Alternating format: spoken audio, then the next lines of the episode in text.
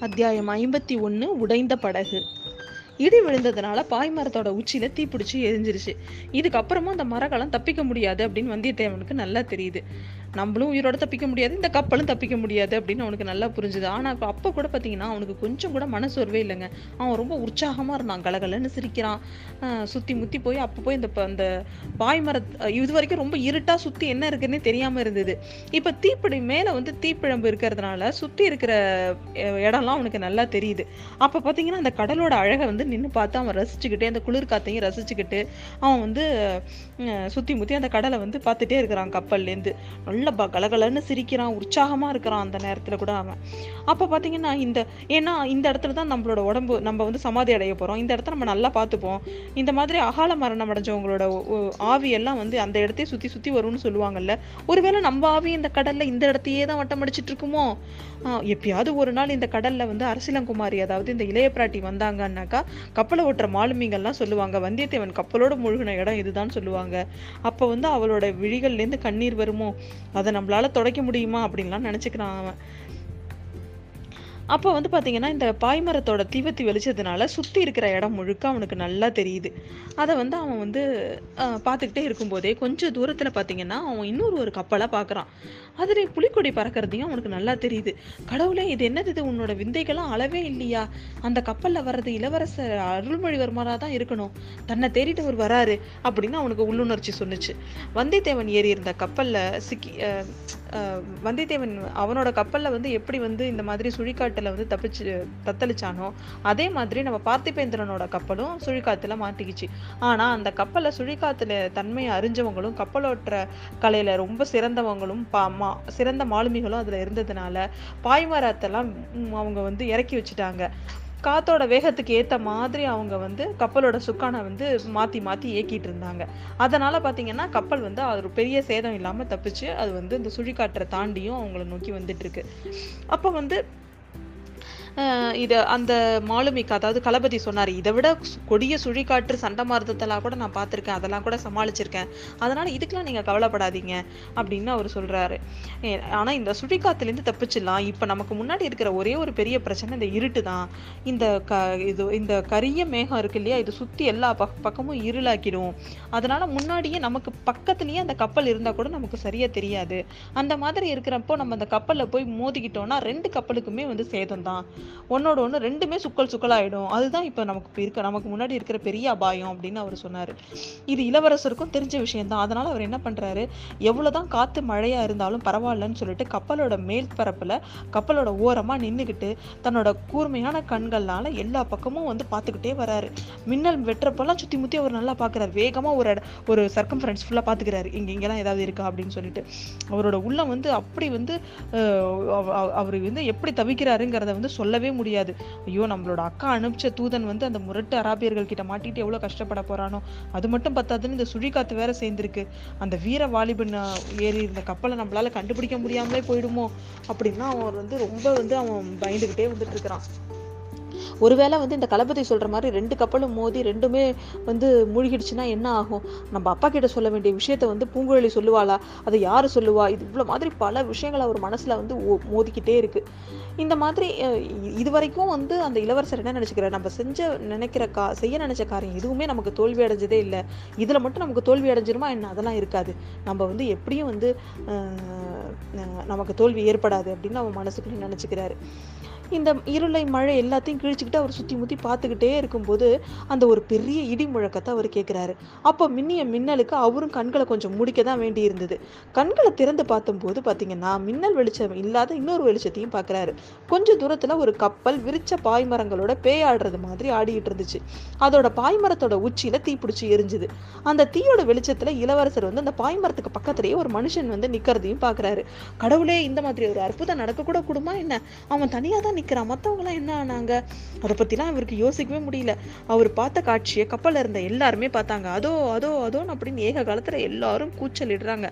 Cup கப்பலை உடனே சேர்த்து க கட்டியிருந்த படகு கிட்ட போய் இளவரசர் நின்றுக்கிட்டு கேட்குறாரு பக்கத்தில் இருந்த மாலுமிங்களெல்லாம் பார்த்து உங்களை யார் என்னோட வரீங்க? அப்படின்னு உரத்த குரலில் கேட்குறாரு அவர் என்ன செய்ய போறாருங்கிறத புரிஞ்சுக்கிட்டு உடனே பார்த்திபேந்திரன் வந்து களபதியும் அவனை தடுக்க பார்க்குறாங்க இளவரசர் இது என்ன காரியம்? கடல் கொ- கொந்தளிக்கிற கடலில் இந்த படகு எப்படி செலுத்த முடியும்?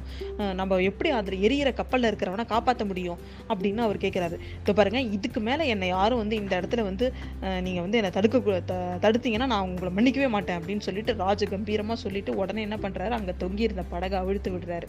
உங்களை ரெண்டு பேர் போதும் வாங்க அப்படின்ன உடனே அவங்க கூடவே ரெண்டு பேர் வராங்க. படகு வந்து கடல்ல இறங்குது. இளவரசரும் அவங்க குறிப்பிட்ட அந்த ரெண்டு பேரும் கடல்ல குதிக்கிறாங்க. கொஞ்ச நே கொஞ்ச நேரத்திலேயே படகு வந்து கப்பலை விட்டு கொஞ்சம் தூரமா போகுது. அவங்க எல்லாரும் என்ன பண்றாங்கன்னா துருப்புகளை துடுப்புகளை பலம் கொண்ட மட்டும் மூணு பேரும் வேக வேகமா வலிச்சுக்கிட்டு போறாங்க. என்னன்னா அந்த கப்பல் எரியறதுக்குள்ள அது கிட்ட போய் அதுல இருக்கிறவனை காப்பாற்றினோம் ஏன்னா எரியற கப்பல் எரிஞ்சு முடிஞ்ச உடனே உள்ள மூழ்க ஆரம்பிச்சிருச்சுன்னா அது சுத்தி இருக்கிற இடத்துல வந்து பெரிய ஒரு கொந்த கொந்தளிப்பை ஏற்படுத்தும். அதுல மாட்டிக்கிட்டா இந்த ஓடம் வந்து கதி அவ்வளவுதான். அதனால அவ்வளவு சீக்கிரம் போக முடியுமோ அவ்வளவு சீக்கிரம் அவங்க கப்பல் கிட்ட போறாங்க. கடல்ல குதி அங்க கிட்டக்க போ போனதுக்கு அப்புறம் அதை எல்லாத்தையும் அவன் மேலேருந்து பார்த்துக்கிட்டே இருக்கான் வந்தியத்தேவன். அவனுக்கு ஒண்ணுமே புரியல. கிட்ட கப்பல் வர்றது அங்கேருந்து படகு இறங்குறது அதெல்லாம் அப்படியே அதிசயம் மாதிரி பார்த்துக்கிட்டே இருக்கான். அவனுக்கு என்ன செய்யணுன்றது அவனுக்கு தோணவே இல்லை. ஒரு மாதிரி திக்பிரம பிடிச்ச மாதிரி அப்படியே நின்றுக்கிட்டே இருக்கான் நம்ம வந்தியத்தேவன். இளவரசர் கீழேருந்து கத்துறாரு. குதி குதி கடல்ல குதி அப்படிங்கிறாரு. ஆனா அவன் அப்படியே பொம்மை மாதிரி நின்றுக்கிட்டே இருக்கான். ஐயோ இன்னும் கொஞ்ச நேரம் தாமதிச்சா கூட கப்பலோட அடித்தளத்துக்கு நெருப்பு வந்துடும் முழுகிடும். அப்புறம் அவனை காப்பாத்துறதும் இயலாத காரியம் இவங்களை காப்பாத்துறதும் இயலாத காரியம். என்ன செய்யணுங்கிறத இளவரசர் ஒரு முடி நொடியில முடிவு பண்றாரு. இதுக்கு உடனே என்ன பண்ணிடுறாரு? டக்குன்னு ஒரு நீளமான கயித்தை நுனியை தன்னோட இடுப்புல சுத்தி இறுக்கி கட்டுக்கிட்டாரு. அவ- மா- இன்னொரு ஒரு நுனியை கப்பலில் வந்து மாலுமிகை கையில கொடுத்துட்டு இவர் வந்து குதிச்சிடுறாரு தண்ணிக்குள்ள. குதிச்சு வேகமாக வேகமா அந்த கப்பலை நோக்கி போறாரு. அப்ப பாத்தீங்கன்னா நல்ல ஒரு பெ- அலை வந்து பெரிய பெரிய அலை சின்ன அலை இந்த மாதிரி மாறி மாறி வந்துட்டு இருக்கக்குள்ள ஒரு பெரிய அலை போய் என்ன பண்ணுது? இளவரசர் கிட்ட வருது. அந்த அலை அப்படியே அவரை தூக்கி கொண்டு போய் கப்பலோட மேல் தளத்துக்கிட்ட போட்டுருது. அவன் உடனே அங்கே மேலே விழுந்த இளவரசரை தூக்கறதுக்காக ஓடி வரான் வந்தியத்தேவன். அவன் என்ன பண்ணுறாரு கிட்ட போய் கட்டி பிடிச்சிட்டு எதுவுமே யோசிக்காத என் கூடவே என்னை கட்டி பிடிச்சிட்டு என் கூடவே குதி அப்படின்னு சொல்கிறாரு ரெண்டு பேரும் வந்து க கடலில் வந்து குதிக்கிறாங்க. கடகுல குதிச்சு அந்த அவன் வந்து அந்த கப்பல் படகு கிட்ட போய் ஏறணும். ஆனால் பார்த்தீங்கன்னா அந்த அரை நிமிஷம் அந்த படகுல ஏறுற நேரம் வந்து அவங்களுக்கு அவ்வளோ ஒரு பிரம்ம பிரயத்தனமாக இருந்தது. அவங்க கிட்ட போவாங்க படகு தூரமாக போகும். அவங்கள ரெண்டு பேரையும் வந்து அந்த மாதிரி கடலில் வந்து அங்கேயும் இங்கேயும் போய் கடைசியாக ஒரு இது அவ- ஒரு பெரிய அலை ஒன்று உதவி செஞ்ச உதவி செஞ்சு அவங்க க- அந்த மாலுமிகளும் ஹெல்ப் பண்ணதுனால அந்த ஓடத்தில் போய் அவங்க வந்து ரெண்டு பேரும் வந்து ஓடத்துக்குள்ளே போயிடுறாங்க. சீக்கிரம் துடுப்ப போ துடுப்பை போடுங்க வேகமாக போடுங்க வேகமாக போடுங்க அப்படிங்கிறார் இளவரசர். ஏன்னா முன்னாடியே சொன்ன மாதிரி இந்த எரியிற கப்பல் கடகுல மூழ்கிற நேரம் நெருங்கிக்கிட்டே இருக்கு. அது மூழ்கிடுச்சுன்னா படகு கவிழ்ந்தாலும் கவிழ்ந்துடும் ஆனால் பார்த்தீங்கன்னா கப்பல் மூழ்க தொடங்கிருச்சு. இன்னொரு ஒரு விஷயம் என்னன்னா கப்பல் எரிஞ்சிட்டு இருந்த அந்த வெளிச்சத்துல தான் அவங்களோட கப்பலை அவங்க பார்க்க முடிஞ்சுது. அந்த கப்பல் முழுகிடுச்சுன்னா நமக்கு இந்த மர எந்த மரக்கலத்துக்கு போகணுமோ அந்த பெரிய கப்பல் பார்க்கவே முடியாது. அதனால அது எரிஞ்சு முடிக்கிறதுக்குள்ள இவங்க அந்த கப்பல் கிட்ட போயிடணும். அப்படி இல்லை இருட்டாயிடுச்சுன்னா கப்பலில் போய் மோதிக்கிட்டாங்கன்னா இந்த ஓடம் வந்து சுக்குநூறு ஆயிடும் அதெல்லாம் ரொம்ப வேகமாக போட்டால் கூட அவங்க வந்து அந்த அந்த முழுகிற கப்பலோட அலைகள்லேருந்து தப்பிச்சிட்டாங்க. ஆனால் பார்த்தீங்கன்னா எங்கே பார்த்தாலும் இருட்டாயிடுச்சு. அவங்களுக்கு அந்த அந்த அவங்க போக வேண்டிய கப்பல் எங்கே இருக்குன்னே தெரியவே இல்லை. ஐயோ இது என்னது இது? இது கப்பலை விட்டு விலகி போயிட்டாலும் நமக்கு பிரச்சனை கப்பல் கிட்ட போனாலும் பிரச்சனை.